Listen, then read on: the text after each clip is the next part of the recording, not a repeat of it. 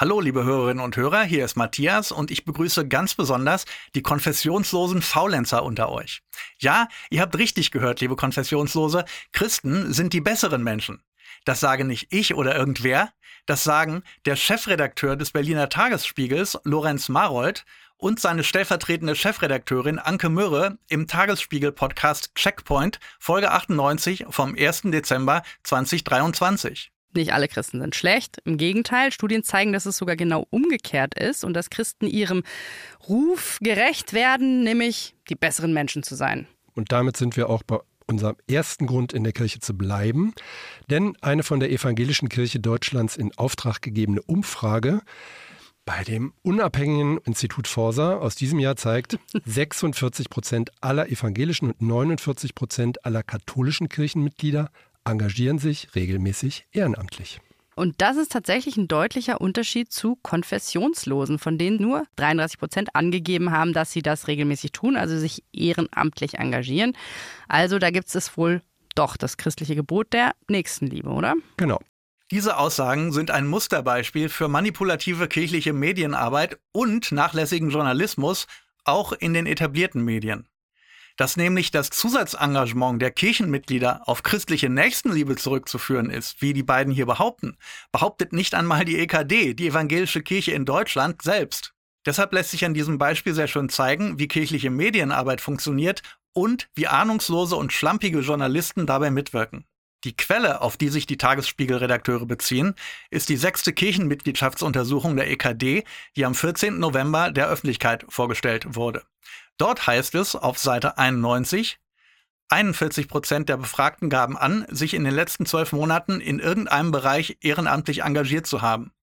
Differenziert man dies nach der Konfessionszugehörigkeit, zeigt sich, 49% der katholischen und 46% der evangelischen engagieren sich in irgendeiner Weise ehrenamtlich.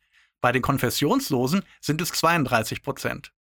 Mit anderen Worten, während sich von den Kirchenmitgliedern fast die Hälfte engagiert, tut das von den Konfessionslosen nur ein Drittel.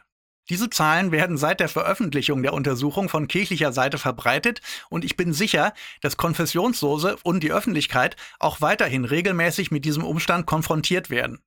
Der Trick dabei ist, wie wir sehen werden, dass der komplette Kontext und das statistische Hintergrundwissen weggelassen werden, die es braucht, um diese Info richtig zu verstehen. Für die meisten Bürger, ob religiös oder nicht, legen diese Zahlen den Schluss nahe, dass es die Religiosität sein müsse, die das zusätzliche Engagement der Kirchenmitglieder bewirkt. Das ist keine bloße Vermutung meinerseits, sondern Herr Maroldt und Frau Myrrhe bestätigen, dass es genau so ist. Peinlich für die beiden Top-Leute vom Tagesspiegel ist allerdings, dass in der Untersuchung direkt im nächsten Absatz noch auf derselben Seite erläutert wird, dass Kirchenbindung ein so zentraler Faktor für die gesellschaftliche Integration über freiwilliges ehrenamtliches Engagement ist, dürfte allerdings nicht primär an religiösen Überzeugungen liegen. Denn die Daten zeigen auch, dass selbst für die innerkirchlich Engagierten religiöse Motive nicht am wichtigsten sind. Entscheidend dürfte sein, dass die Kirchen in vielfältiger Weise Gelegenheitsstrukturen zur Verfügung stellen, Räume, Finanzen, Wissen, gut etablierte und flächendeckende soziale Netzwerke und anderes mehr, innerhalb derer sich gesellschaftliches Engagement leicht entfalten kann. Als ausschlaggebender Faktor wird also direkt nach den Zahlen, die Maroldt und Myrrhe zitieren, die Infrastruktur der Kirchen angeführt. Es ist also ein journalistisches Armutszeugnis, dass die Top-Leute vom Tagesspiegel hier nur die Zahlen gesehen haben und dann, entgegen der Erläuterung in der Studie, als einzigen Grund dafür die christliche Nächstenliebe genannt haben. Aber ist Nächstenliebe zumindest auch ein Faktor? Nun, direkt hinter den Zahlen wird in einer Fußnote darauf hingewiesen, dass eine frühere Untersuchung des Sozialwissenschaftlichen Instituts der EKD für 2019 zu ganz ähnlichen Zahlen gekommen ist. Und dort wird ausdrücklich erklärt, dass die unterschiedlichen Anteile von Engagierten, Zitat, schwerlich auf Aspekte zurückzuführen seien, die das Wesen in Anführungszeichen von Religionen, wie zum Beispiel die Nächstenliebe im Christentum, betreffen. Selbst die Experten bei der EKD wissen also, dass die christliche Nächstenliebe keinen nennenswerten Beitrag zum Engagement der Kirchenmitglieder leistet und weisen auch ausdrücklich darauf hin. Allerdings nur in einer Studie, die kaum ein Normalbürger je lesen wird. Hier geht es aber erst einmal um den Tagesspiegel-Podcast. Dort geht es um die Frage, ob Herr Maroldt in der evangelischen Kirche verbleiben oder austreten soll. Beide Top-Leute vom Tagesspiegel gehören offenbar zu der Minderheit von 12,3%, die in Berlin noch EKD-Mitglied ist. Den Umstand, dass sich Kirchenmitglieder stärker ehrenamtlich engagieren, führen sie als Grund an, in der Kirche zu verbleiben. Welche Logik sich dahinter verbergen soll, ist nicht erkennbar. Wird sich irgendjemand weniger engagieren, wenn Herr Maroldt aus der Kirche austritt? Wohl kaum. Wird sich Herr Maroldt mehr engagieren als bisher, wenn er in der Kirche verbleibt und wegen seines Verbleibs in der Kirche? Es besteht kein Grund, das anzunehmen.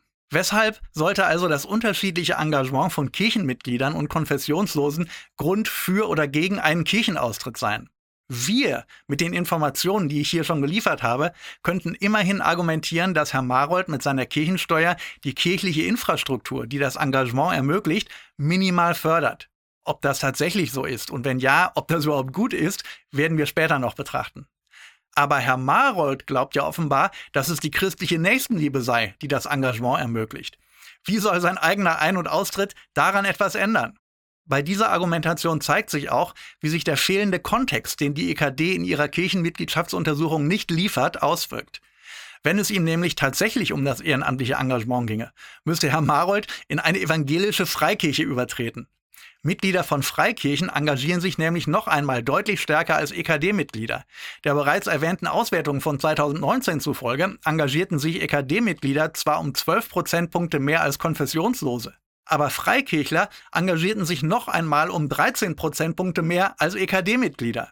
Das wird allerdings in der Mitgliedschaftsuntersuchung der EKD nicht erwähnt. Dort heißt es nur, dass Evangelische und Katholische sich stärker engagieren als Konfessionslose. Möglicherweise schließen Herr Maroldt und Frau Myrrhe aus ihren Zahlen, dass der schwindende Anteil von Kirchenmitgliedern mittel- und langfristig zu weniger Engagement führt.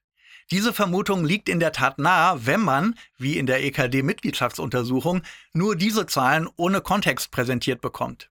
Tatsächlich ist aber seit der ersten Erhebung zum freiwilligen Engagement in Deutschland, dem Freiwilligen Survey, das seit 1999 alle 5 Jahre durchgeführt wird, das freiwillige Engagement deutlich angestiegen, von 30,9% in 1999 auf 39,7% in 2019.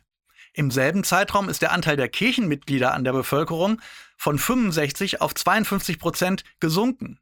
Daraus lässt sich zwar nicht schließen, dass Kirchenaustritte das ehrenamtliche Engagement fördern, aber es spricht gegen die Befürchtung, dass das ehrenamtliche Engagement unter Kirchenaustritten leidet. Das ist eine Befürchtung, die in den Medien bereits geschürt wird. Zum Beispiel in diesem Interview auf MDR Kultur mit dem Religionssoziologen Gerd Pickel in einer Sendung vom 15. November 2023. Also diese Konsequenzen für die Gesellschaft, fürs Ehrenamt zum Beispiel.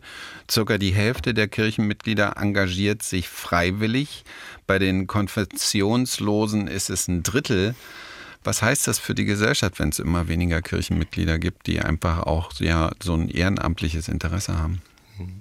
Also es bedeutet vor allem, dass man weniger Beteiligung hat und weniger Beteiligung bedeutet auch für eine Demokratie natürlich weniger Erfahrung in Aushandlungsprozessen, in Prozessen, in denen man auch mal Kompromisse sucht. Von einem echten und ehrlichen Experten würde man erwarten, dass er erst einmal die naheliegenden Fehlschlüsse ausräumt, nämlich die Vorstellung, dass das zusätzliche Engagement durch Nächstenliebe hervorgerufen würde und die Befürchtung, dass mit immer weniger Kirchenmitgliedern zwangsläufig auch das ehrenamtliche Engagement sinken müsse. Stattdessen tut Pickel das Gegenteil, obwohl er weiß oder zumindest wissen müsste, dass genau der hier betrachtete Umstand, nämlich dass es immer weniger Kirchenmitglieder gibt, in den letzten Jahrzehnten keineswegs mit weniger, sondern mit mehr ehrenamtlichen Engagement einherging, erklärt er, diese Entwicklung würde zu weniger Beteiligung führen. Abschließend lässt sich hier sehr gut erkennen, wie kirchliche Medienarbeit und inkompetente Journalisten Hand in Hand arbeiten. Die EKD weiß aus ihren langjährigen Untersuchungen, dass Kirchenmitglieder sich stärker engagieren als Konfessionslose, aber auch, dass sich Freikirchler noch einmal stärker engagieren als Mitglieder der Großkirchen und dass das zusätzliche Engagement bei den Großkirchenmitgliedern entscheidend auf deren mächtige Infrastruktur zurückzuführen ist, nicht auf religiöse Beweggründe. Es ist außerdem bekannt, dass sich das freiwillige Engagement in den letzten Jahrzehnten deutlich erhöht hat, obwohl die Zahl der Kirchenmitglieder deutlich zurückgegangen ist. Die EKD dürfte aber auch wissen, nicht zuletzt aus Erfahrung, dass sie nur die Zahlen zum unterschiedlichen Engagement von Kirchenmitgliedern und Konfessionslosen zu veröffentlichen braucht und statistisch inkompetente Journalisten zuverlässig falsche Schlüsse daraus verbreiten werden. Die Situation der Qualitätsmedien in Deutschland ist so, dass die Kirchen richtige, aber irreführende Informationen veröffentlichen und sich darauf verlassen können, dass selbst Medien wie der Tagesspiegel oder der öffentlich-rechtliche MDR daraus die falschen Schlüsse ziehen und die Öffentlichkeit mit pro-kirchlicher Propaganda überziehen werden, ohne dass die Kirchen sich dazu die Finger schmutzig machen müssten. Wenn wir als Konfessionslose mit diesen Zahlen konfrontiert werden, sollten wir entgegnen: Erstens, in den letzten Jahrzehnten gingen Kirchenaustritte nicht mit weniger, sondern mit mehr ehrenamtlichen Engagement einher. Zweitens, das Mehrengagement der Kirchenmitglieder hat keine nachweisbaren religiösen Gründe, sondern liegt einfach daran, dass die Kirchen die mächtigste Infrastruktur haben. Drittens, falls aus den Zahlen die Forderung nach einer Förderung der Kirchen abgeleitet wird, ist darauf hinzuweisen, dass Freikirchler sich noch einmal erheblich stärker engagieren und dass dieser Logik zufolge die Freikirchen besonders gefördert werden müssten, nicht die Großkirchen. Viertens und letztens, meines Erachtens muss die Frage nicht lauten, weshalb engagieren sich Kirchenmitglieder mehr, sondern weshalb engagieren sich Konfessionslose weniger? Und die Antwort zeichnet sich hier bereits ab. Die Infrastruktur für freiwilliges Engagement in Deutschland ist auf die Bedürfnisse von Kirchenmitgliedern maßgeschneidert. Die Schlussfolgerung aus den hier betrachteten Zahlen sollte also gerade nicht sein, die kirchliche Infrastruktur noch mehr zu fördern, sondern säkulare Strukturen, in denen sich alle engagieren können, weil keiner außen vor bleibt. Nachtrag. Übrigens, wer genau aufgepasst hat, dem ist vielleicht aufgefallen, dass die Tagesspiegel-Redakteure in ihrem Podcast die Kirchenmitgliedschaftsuntersuchung gleich in zweierlei Hinsicht falsch wiedergegeben haben. Erstens, der Anteil für die Konfessionslosen beträgt nicht 33, sondern 32%. Zweitens, bei den Anteilen handelt es sich nicht um Menschen, die sich regelmäßig engagieren, sondern um Menschen, die sich innerhalb der letzten 12 Monate ehrenamtlich engagiert haben. Das beinhaltet auch einmalige und gelegentliche Engagements. Es ist also falsch, hier von regelmäßigem ehrenamtlichen Engagement zu sprechen. Die Quelle für diese gleich zweifach falsche Darstellung ist ein weiterer Autor des Tagesspiegels, nämlich der freie Journalist Benjamin Lassiwe. Weiß nicht, ob ich das richtig ausspreche, aber Herr Lassiwe, Sie interessieren sich ja nicht so für Details, der über die Vorstellung der Kirchenmitgliedschaftsuntersuchung berichtet hat. Sein Artikel erschien beim Tagesspiegel, aber auch anderswo, so zum Beispiel offenbar auch beim Bonner Generalanzeiger.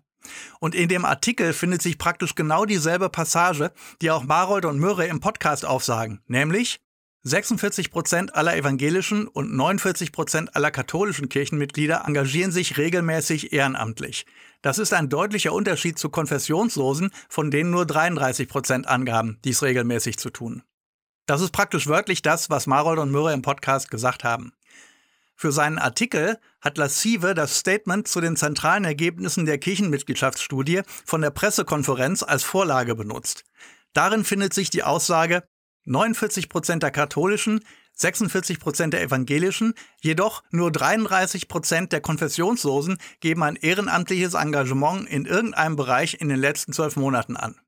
Herrn Lassiwe kann man also anlasten, dass er aus "geben ein ehrenamtliches Engagement in den letzten 12 Monaten an" fälschlich "engagieren sich regelmäßig ehrenamtlich" gemacht hat.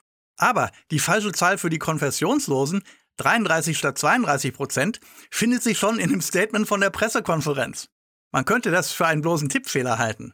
Ich vermute allerdings etwas anderes. In dem Pressestatement heißt es direkt im Anschluss: Differenziert man weiter nach den Religiositätstypen, so stellen die kirchlich-religiösen mit 61% den höchsten Anteil und die säkularen mit 33% den geringsten. Hier findet sich, korrekt, für die säkularen der Wert von 33%. Ich vermute, der Verfasser des Statements hat geglaubt, Konfessionslose und Säkulare seien dieselben. Mit Säkularen sind in der Untersuchung allerdings nicht Konfessionslose gemeint, sondern Menschen, für die Religiosität in ihrem Leben keine Rolle spielt. Sie stellen die Mehrheit der Bevölkerung und gut ein Drittel der evangelischen und katholischen Kirchenmitglieder gehören ebenfalls dazu. So, warum habe ich das noch hinterhergeschickt? Weil das erkennen lässt, dass Herr Maroldt und Frau Myrrhe die Untersuchung, auf die sie sich berufen, wohl überhaupt nicht angeschaut haben. Stattdessen hatten sie ihre Informationen offenbar aus dritter Hand, aus einer fehlerhaften Zusammenfassung eines Pressestatements der Kirche, das seinerseits schon fehlerhaft war. Und das heißt, dass sie wahrscheinlich auch den Hinweis aus der Untersuchung, dass das zusätzliche Engagement der Kirchenmitglieder überhaupt nicht auf den Glauben zurückzuführen ist, nicht kennen. Herr Lassiwe, der Tagesspiegel und seine Redakteure plappern tatsächlich einfach nur die Infos nach, die die Kirchenvertreter ihnen bei der Vorstellung der Untersuchung präsentierten. Und noch schlimmer, sie ziehen daraus erwartbar falsche Schlüsse, die sie der Öffentlichkeit präsentieren. Der Begriff nützliche Idioten erscheint hier passend. Liebe Zuhörerinnen und Zuhörer, wir haben diesen Podcast wieder in mehrere Segmente aufgeteilt. Schaltet deshalb auch beim nächsten Mal wieder ein, wenn es heißt Ketzer 2.0 – Gottlose Gedanken zum Leben.